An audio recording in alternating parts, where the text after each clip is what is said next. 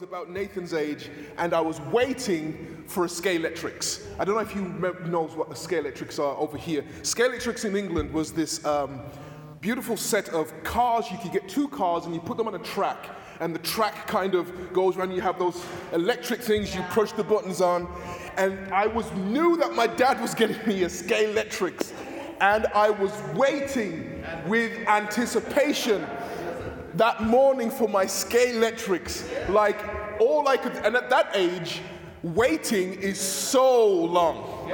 Like as soon as you hear December, as far as you're concerned, that's that's Christmas Day, and you're trying to figure out why 25 days takes as long as it does. Like how is 25 days take? I know what I'm supposed to be getting. Why is 25 and I have to go to sleep and I have to wake up 25 more times before I get hold of that Scalextric. I'm seeing it right there. Like the Scalextric is underneath the tree and you're telling me I still have to wait. But that's what anticipation does.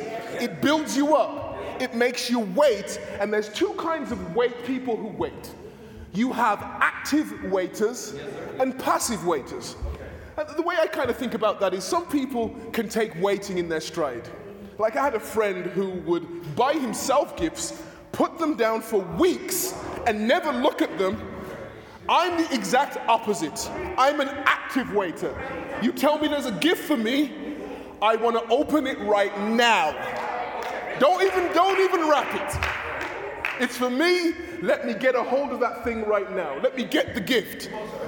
Don't even, you've got to keep the gift receipt. I don't need it. I want the gift. I don't want to break it. I'm the kind of person who gets a gift and it's full in the box and that box is ruined.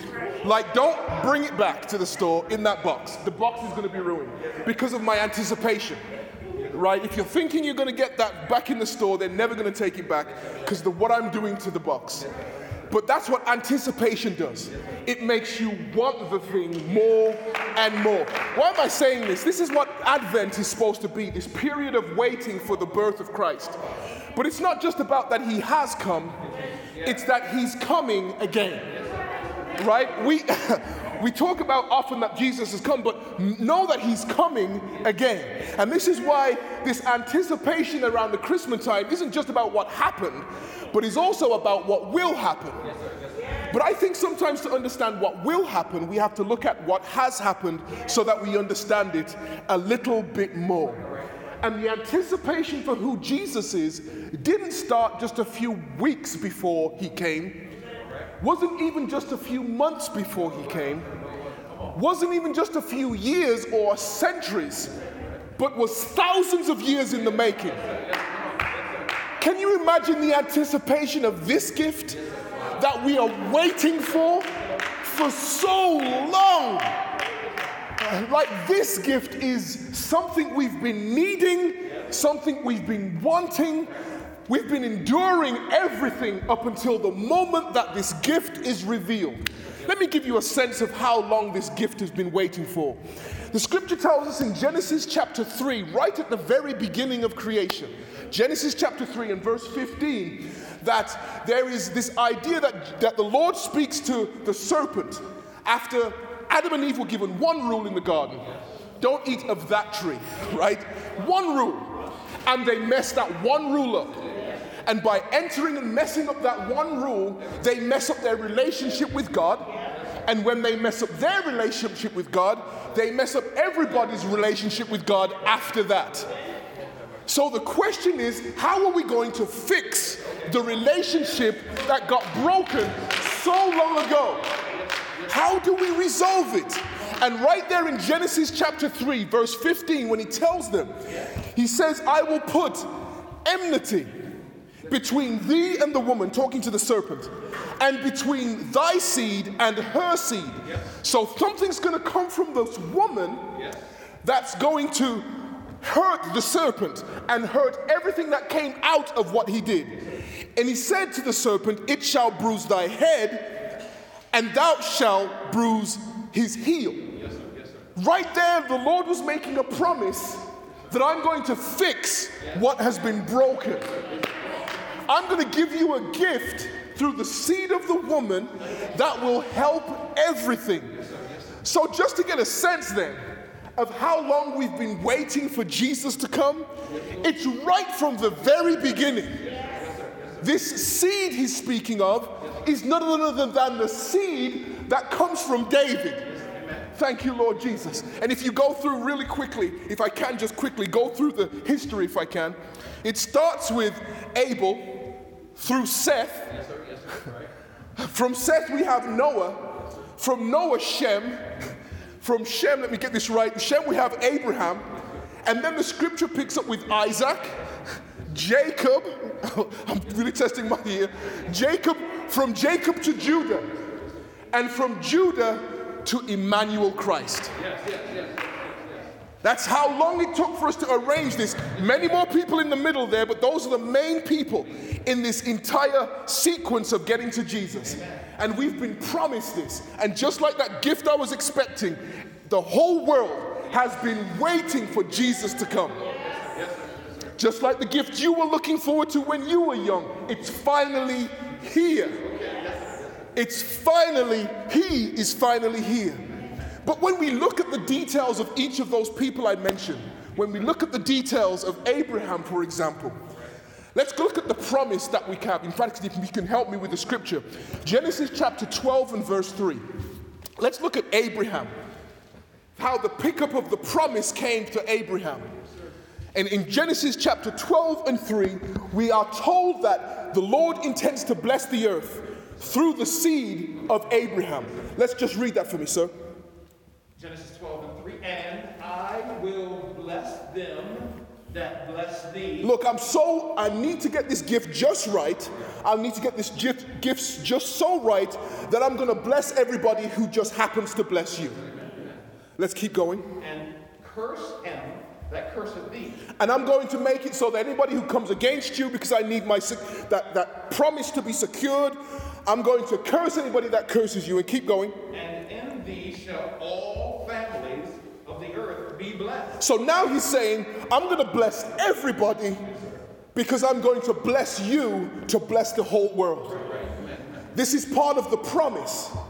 This is like this is like um, your parents putting a down payment on the gift that's a little bit too expensive, but we're going to get it for you anyway.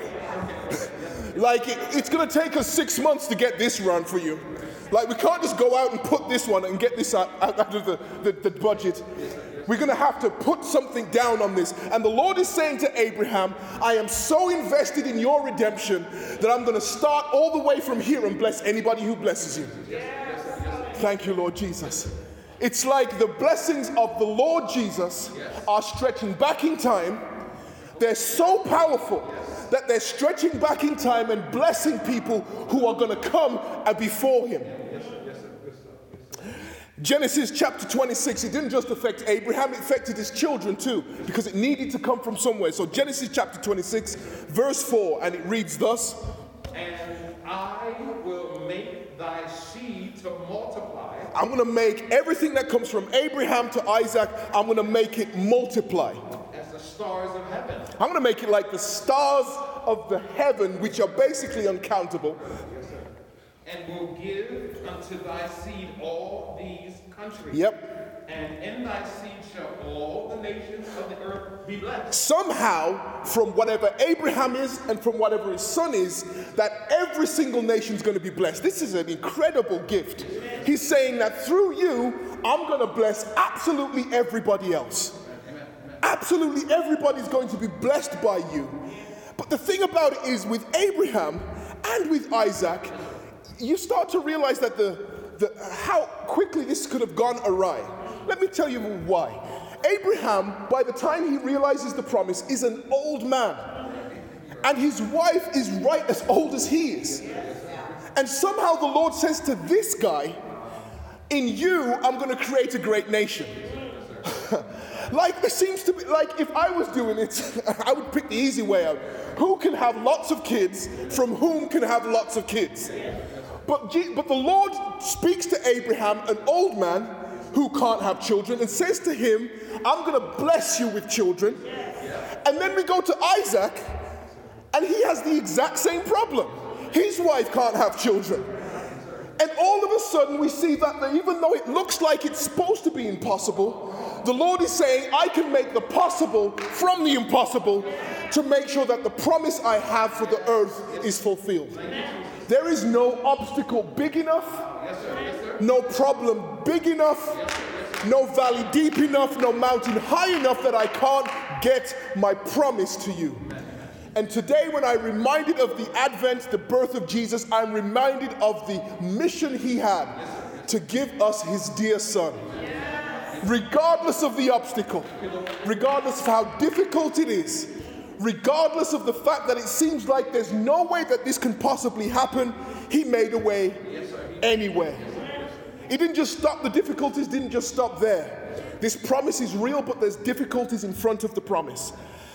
The scripture tells us that when Isaac was 40 years old, Rebekah, his wife, couldn't have children. That's the son of Abraham, right? And then Jacob is the son of Isaac. Let's look what it says about him in Genesis chapter 28 and verse 14.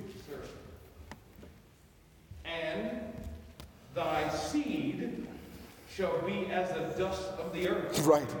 And thou shalt spread abroad to the west, and to the east, and to the north, and to the south. And in thee and in thy seed shall all the families of the earth be blessed. So I'm going to bless you. I'm going to make you go out throughout the, all of the earth. I'm going to make your lineage large. But more importantly than that, I'm going to bless everybody else by blessing you. Like the whole point really isn't even to make Jacob and Isaac and Abraham great. The whole point is to correct the relationship we have with God. And he's going to pick somebody to do it. And your road is going to be Jacob's road was incredibly difficult. He tries to marry Rachel, gets tricked into marrying the sister Leah. I mean, it's a whole, it's a whole mess. It's a drama that you would you wouldn't even believe if you saw it on a TV show. You wouldn't believe the drama of it. But he's so determined to get that righteousness in the line of men, and so determined to save us that he makes the situation good. Which leads us all the way back to the Gospels. The prophets speak about this, Isaiah speaks about this, Jeremiah speaks about this, the prophets speak about it multiple times. But I would like to land right in Luke if I could. Luke chapter 1 and verse 5. And now I'm going to start to read, if I can, here just for a few moments. Luke chapter 1 and verse 5. I won't be too long in front of you, but I, I need to get this message out here. He has come and the wait is over. Luke chapter 1, verse 5. There was in the days of Herod, the king of Judea, a certain priest named Zacharias of the course of Abia, and his wife was of the daughters of Aaron, and her name was Elizabeth.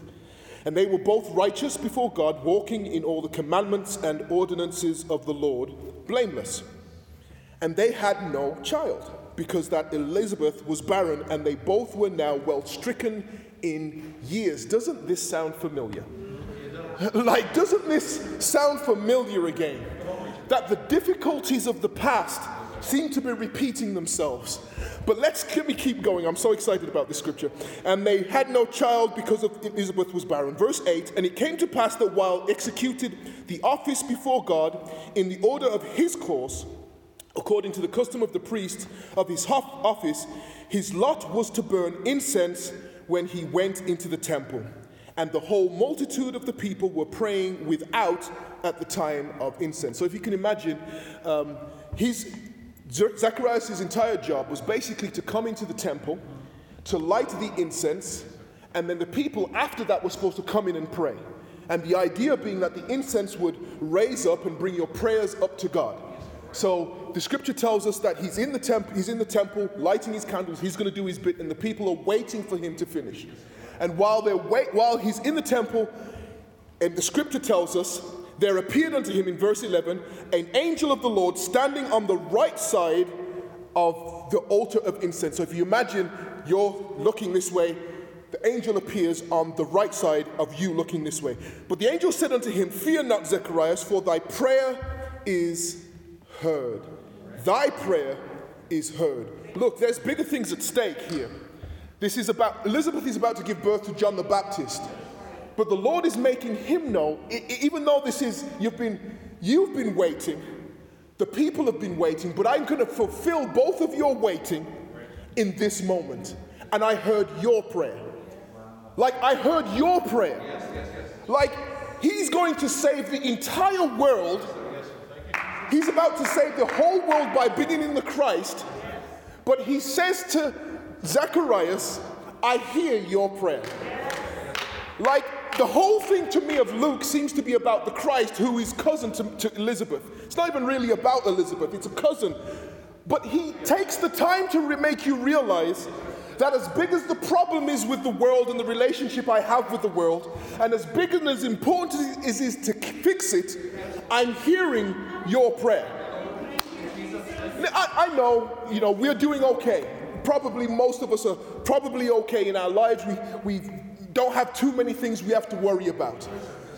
And you might say to yourself, well, there are bigger problems in the world, there are bigger issues to deal with.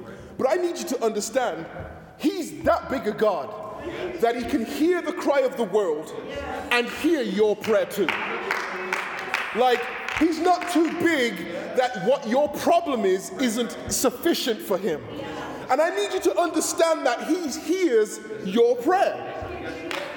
Look, yes, there are bigger things to solve. Like the thing that I want may not really be something that's a problem. but he still hears my prayer. Don't, don't think because it's just about homework that the Lord, it's too big for the Lord.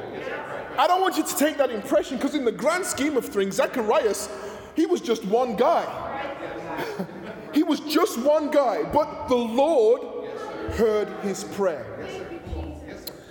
Let me keep going here. Let me this in, in, in and out of your way.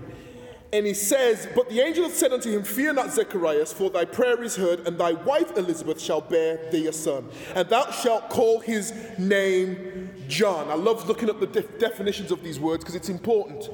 And the, the, the name John translates as God is gracious. like, what he's basically saying here, the, the, the, the angel is telling them, I need you to call your son, God is gracious. Like that's what your, the name of your son is in the definition of what his life will be. That God's grace, look, what he promised to the serpent and to Eve right at the very beginning, what he promised to Abraham thousands of years ago, what he promised to Isaac, what he promised to Jacob is coming about. God is in fact gracious. Look, I know you've waited a long time to get the thing that you've been looking for solved, but God is gracious.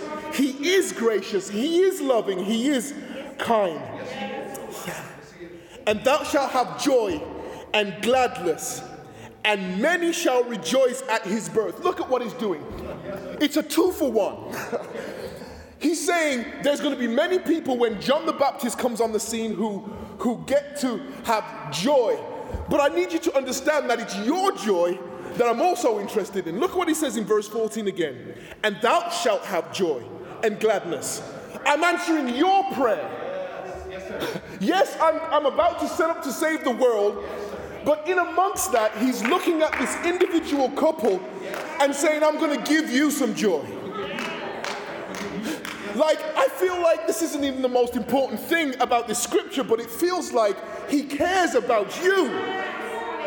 Like, you're going to get the impression here that he just wanted to save the whole world, but the whole world is made up of individuals, and those individuals are the ones he loves. It's not the symbol of the world he loves, it's you, the individual that exists in the world. He loves you. That's why this gift isn't so important, but he cared about your prayer in the middle of it. So let me keep reading here. For he shall be great, talking about John the Baptist who will come. He shall be great in the sight of the Lord, and he shall drink neither wine nor strong drink, and he shall be filled with the Holy Ghost, even from his mother's womb. This is going to be a mighty prophet. There's going to be no ramp up. He's going to have the Holy Spirit working with him right as soon as he's born, even from in his mother's womb. Yes. Amazing moment. And many of the children of Israel shall be turned, shall he turn to the Lord their God, And he shall go before him in the spirit and power of Elias, which translates as Elijah, to turn the hearts of the fathers to the children and the disobedient to the wisdom of the just, to make ready a people prepared for the Lord. And Zacharias said unto the angel, this is us. And Zacharias said unto the angel, whereby, whereby shall I know this? For I am an old man, and my wife well stricken in years. It's amazing to me how, when we sit with a problem for so long, that is all we can see. Like, the problem has been with us so long that we no longer have any room for solution. We have no longer have any room for answer. All we can see is the problem we're lit- sitting with. And Zacharias is basically saying to the angel, You're going to have to show me this because I can't see how this is even possible. It's too late. but he's just told him God is gracious. he's just told him, I've heard your prayers. And that should have been enough for you, but he couldn't see it because he's lived with the problem for so long. And it's amazing to me sometimes that the people that you think should be the most faithful ones. He's a priest, he works in the temple, he's qualified to lead the people in prayer, he, he's, he's the one responsible for making sure their prayers go up. And you would think he would get it, but he doesn't. He doesn't get it. And you're going to see later in the story who really gets it right off the gate. Let's, let's keep reading. And Zechariah said unto the angel, Whereby shall I know this? Verse 19 The angel said unto him, I am Gabriel. I am Gabriel. And look at what he says to qualify himself that stand in the presence of God. And that's his qualification. I've been in the presence of God. And if he said it, that's just what it is. Like you know, some people have no reliability. You just, if you say they say I'm going to meet you there at 12 o'clock, uh, I'll give you to 12:30, right? Like some people are that, but there's other people you know that if they said they're going to be there, they're just going to be there, right? They're just reliable. And Gabriel is basically telling, telling Zechariah, who's supposed to know better, God is faithful. And just like I've told you about John, God is gracious. Thank you, Lord Jesus. God is gracious. I've been standing in his presence, and God is gracious. Thank you, Lord. Verse 20 And behold, thou shalt be dumb, and not be able to speak until the day that these things shall be performed. I'm going to strike you dumb because you never believed me. And verse 21 And the people waited for Zacharias and marveled that he took so long. So the people were waiting in prayer, waiting to pray, and they, Zacharias is in the temple right now talking to the angel. So it takes too long. And they are waiting for him. And they realize, and we're just going to paraphrase a little bit, they realize that he, had, he has seen something. Something has happened. He's unable to communicate what is going on. But have a look at what happens in verse 24. The scripture tells us, 23, excuse me, it came to pass that as soon as the days of ministration were accomplished, he departed into his house. Verse 24, and after those days, his wife Elizabeth conceived and hid herself five months, saying, Thus hath the Lord dealt with me in the days wherein he looked on me to take away reproach among men. You know what Elizabeth's concern isn't about the redemption of the whole world. She's not thinking about that. She's thinking about the Lord has blessed me. And that's exactly what the promise was that I'll give you a blessing, I'll make you glad, but I'll take care of the world a little bit later. I love that the Lord is on this intimate level with Elizabeth. And she's just saying, Look, I'm just recognizing that I'm blessed right now. I'm just recognizing that I'm blessed right now. I don't even know where this is leading. You didn't tell me nothing. Fine. But I'm blessed right now. And sometimes we've just got to take our blessings at face value. Yes, they may lead to somewhere in fact fantastic tomorrow, but today I'm just grateful for what I've got. Like I've waited for so long. The scripture tells us they're well stricken in age, they're old, they're old folks. They shouldn't have to be dealing with this. but he tells us them that I'm to give gladness to you. Let me keep reading here. Now it goes to Mary. It says, In the sixth month of angel Gabriel was sent from God unto a city in Galilee, named Nazareth, a virgin espoused to a man whose name was Joseph of the house of David, and the virgin's name was Mary. And the angel came into her, unto her and said, Hail, thou art highly favored, the Lord is with thee. This is the Emmanuel is with thee. Blessed art thou among women. And when she saw him, she was troubled at his saying, and cast in her mind what manner of salutations this should be. She's concerned primarily about what kind of way to greet somebody is this. She believes it's an angel clearly, but she's trying to figure out why is this angel here with me, right? Slightly different to the way Zacharias' approach was. But let me keep reading. And when he saw him, she was troubled at his saying, and cast in her mind what manner of salutation this to be.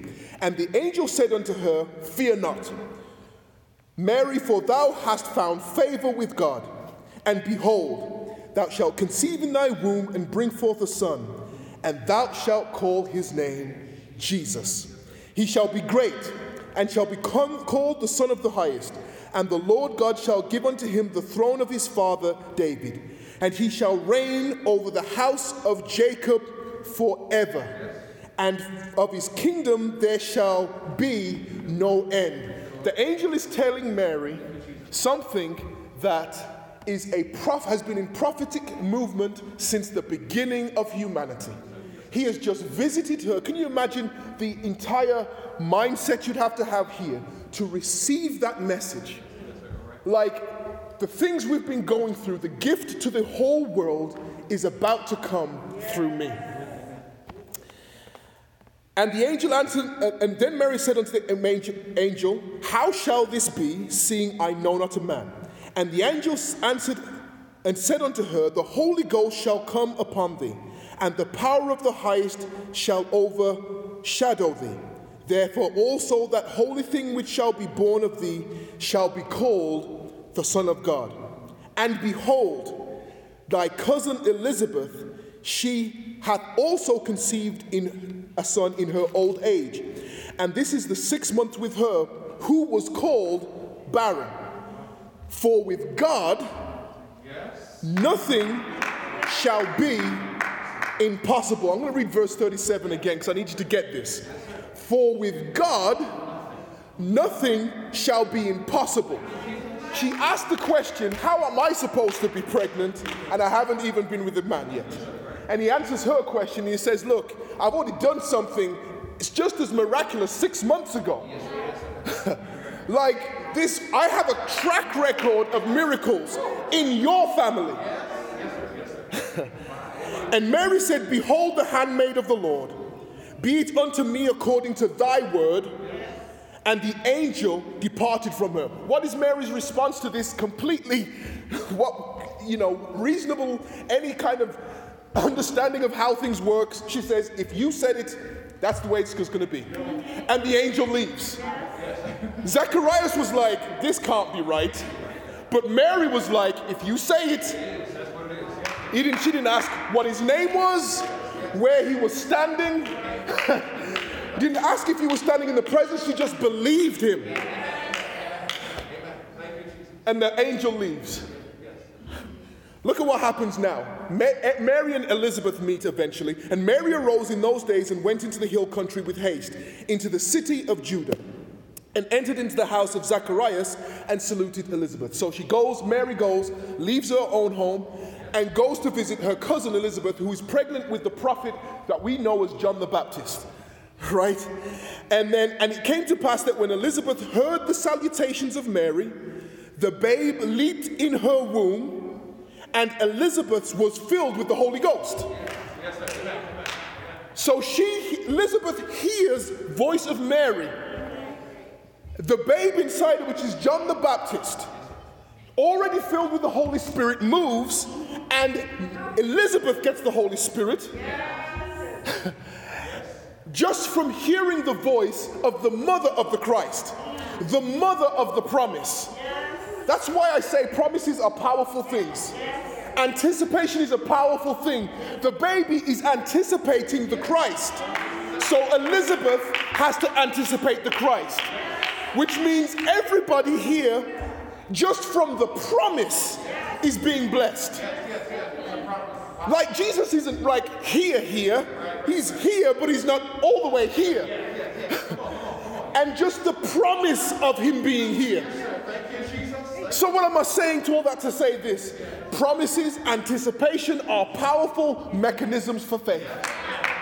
They can bring in the Holy Spirit. You don't have the Holy Spirit, believe on the Lord Jesus and he will come to you. Hallelujah. She just believes. And let me keep reading this out. I've got a few more verses to go. And it came to pass that when Elizabeth heard the salutations of Mary, the babe leaped in her womb. and Elizabeth was filled with the Holy Ghost. And she spake with a loud voice and said, Blessed art thou among women, and blessed is the fruit of thy womb. Now, the Holy Spirit is working through Elizabeth now.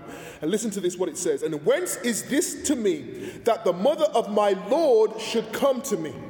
For lo, as soon as, the voice of thy salutation sounded in my ears, the babe leaped in my womb for joy.